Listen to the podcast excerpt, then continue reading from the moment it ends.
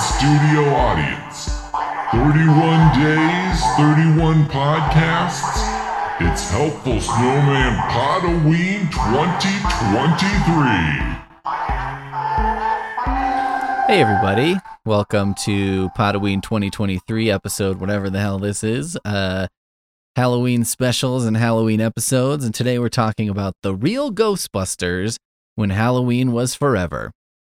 So, the real Ghostbusters was the cartoon version of Ghostbusters, which, uh, of, as a kid, I loved, of course. Um, also helped because the real Ghostbusters allowed, uh, you know, a huge toy line, which, you know, I remember one of my birthdays, I got the Ecto 1, the car, and that was one of the more amazing gifts I'd ever received. A, a birthday, you know, it was one of those birthdays where you're like, this is a, this is great. This birthday thing, I approve. Also, that year, so I had a birthday at Chuck E. Cheese, and my older brother gave me a gift, which was like a sheet of paper with like wings glued to it, also made out of sheet of paper. And like there was like a Chuck E. Cheese ticket and there was some other stuff. It was like a piece of abstract art as made by probably a five year old. Uh, which what's funny about is I still have a pretty strong memory of what it looked like to this day. So I guess that one of the better gifts I've ever received.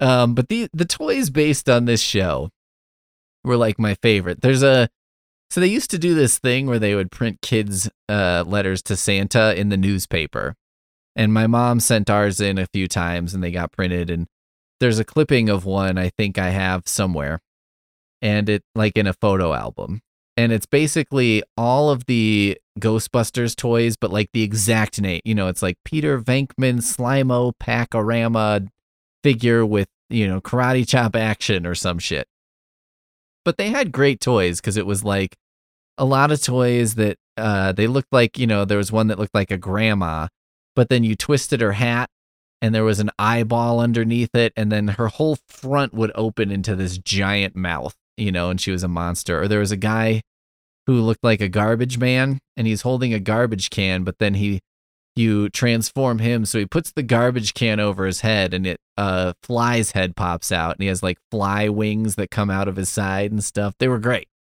Uh just look at you know look up real ghostbusters toys on ebay or something. They're fucking awesome. So i watched this one and i was like well you know okay i was like i guess any episode of this show could you know vaguely be halloween but i was like oh when halloween was forever this is perfect um, and I didn't know what to expect because I haven't really watched the real Ghostbusters in a long time. And I was like, you know what? It's not bad. Compared to some of the other shit I've watched for this, I'm like, somebody was trying. Like, they have a lot of monsters in this show, and they all kind of look different. And they all kind of look weird. And, the, you know, they have some interesting monster designs. And I'm like, somebody was trying. And, uh, you know, they have some little jokes in there and stuff, and they're not terrible. So the plot is basically these two little goblins wake up uh Samhain, which is how they say it. I don't know how if it's Sam Samhain or whatever. But they wake up this monster called Samhain. And uh, you know, he's like basically a cloak with a big pumpkin head and uh weird little baby teeth. But uh he he's awakened in a museum in a pretty cool explosion effect and then we get a montage of him turning things into monsters or awakening monsters. A big clock, you know, that looks kind of like Big Ben turns into a kind of frightening clock face. A gargoyle comes to life, and then people at a Halloween party are bobbing for apples, and then all the apples turn into little monsters, which is pretty good. So he calls all these like lesser little ghost monsters to him, and they're kind of swirling around him on top of this big building which is very reminiscent of the first Ghostbusters movie.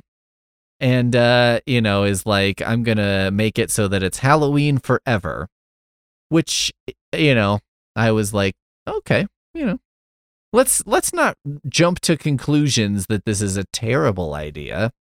I mean, I guess being nighttime constantly would disrupt the food chain, but on the other hand, maybe if time is distorted, you know, maybe something else happen. I don't know. Point being, I was like, maybe we should give this whole Halloween forever thing, uh, you know, con- some consideration. Maybe it should be like, uh, maybe it's not such a bad idea. I'm looking at a freeze frame of this episode right now, and there's one of the monsters appears to be that thing where if you hold your fist sideways and drew two eyeballs on the side of your index finger and then move your thumb up and down to talk, it appears one of the monsters is that, which I'm guessing is just reused from something else. There are a lot of monsters in this episode, so there are probably a lot that have just been thrown in that they were like, I don't know, we use this for some other shit. But that's fine. Because this this frame I'm looking at has 1, 2, 3, 4, 5, 6, 7, 8, 9, 10, 11, 12, 13, 14, 15, 16, 17, 18, 19, 20, 21, 22, 23, 24, 25, 26, 27, 28, 29, 30, 31, 32 monsters in it. You know, all individually animated to some extent. So, anyway, he's calling all these monsters to him, and uh, Slimer is, you know, pulled to him against Slimer's will, right? And, um, you know, in the sh- in this show, so in the movie, Slimer was like a two second thing, right? He was like eating a bunch of hot dogs at a hot dog cart. I'm not sure exactly how they moved Slimer into the cartoon, but you know, as the cartoon went on, Slimer was a bigger and bigger part of it. He was very much the Scooby Doo, the breakout star of the whole thing. Um, and he couldn't talk. He just went meow meow meow meow. Um, they probably paid Frank Welker a million dollars to do that. And uh, so anyway, he's pulled to this against his will. And then the guy is like, it's to be Halloween forever. And Slimer's like, oh, shit. And he's trying to leave, gets busted. And they're like, oh my God, we smell humans on you. So the Samhain sort of takes Slimer hostage, and the Ghostbusters are trying to figure out how to bust him. And uh, they come up with this plan that if they shine lights on him, uh, it'll turn Samhain, it weakens him, and they could blast him with their proton packs, right? So they're on the roof trying to do that. But Samhain is like, oh, I'm going to, you know, take over your little friend. And they come up with a way to, so he's kind of like massaging Slimer and putting him into a trance.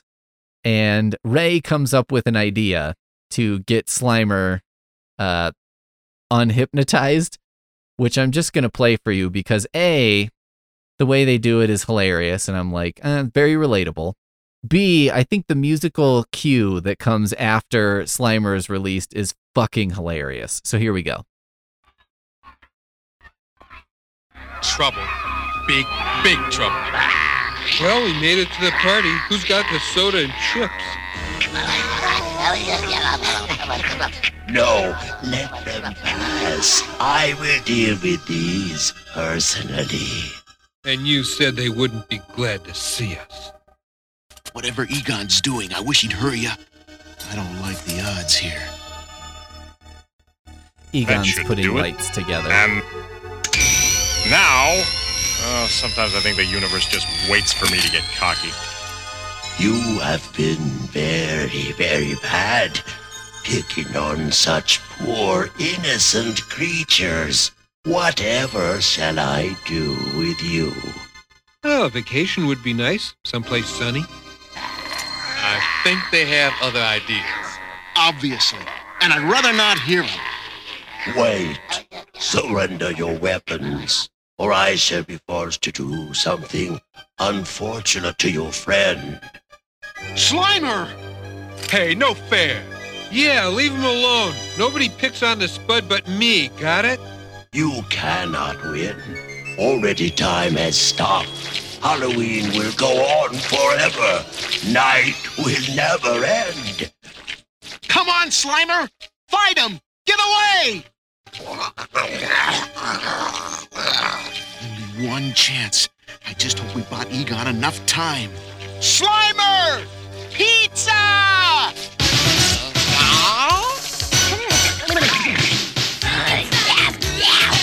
Slimer!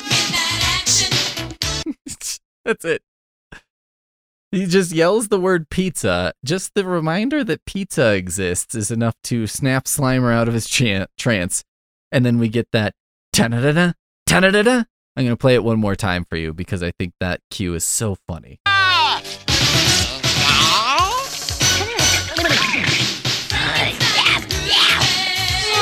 And he just kind of floats away from, you know, being tortured or whatever and is just like, yeah, pizza is so great. Pizza saved the day. We could say the Ghostbusters saved the day here, but that would be incorrect. The reality is that uh, pizza saved the day. And we should all just we should all just acknowledge that pizza absolutely saved the day in this case. You know, because that's realistically what happened in this episode.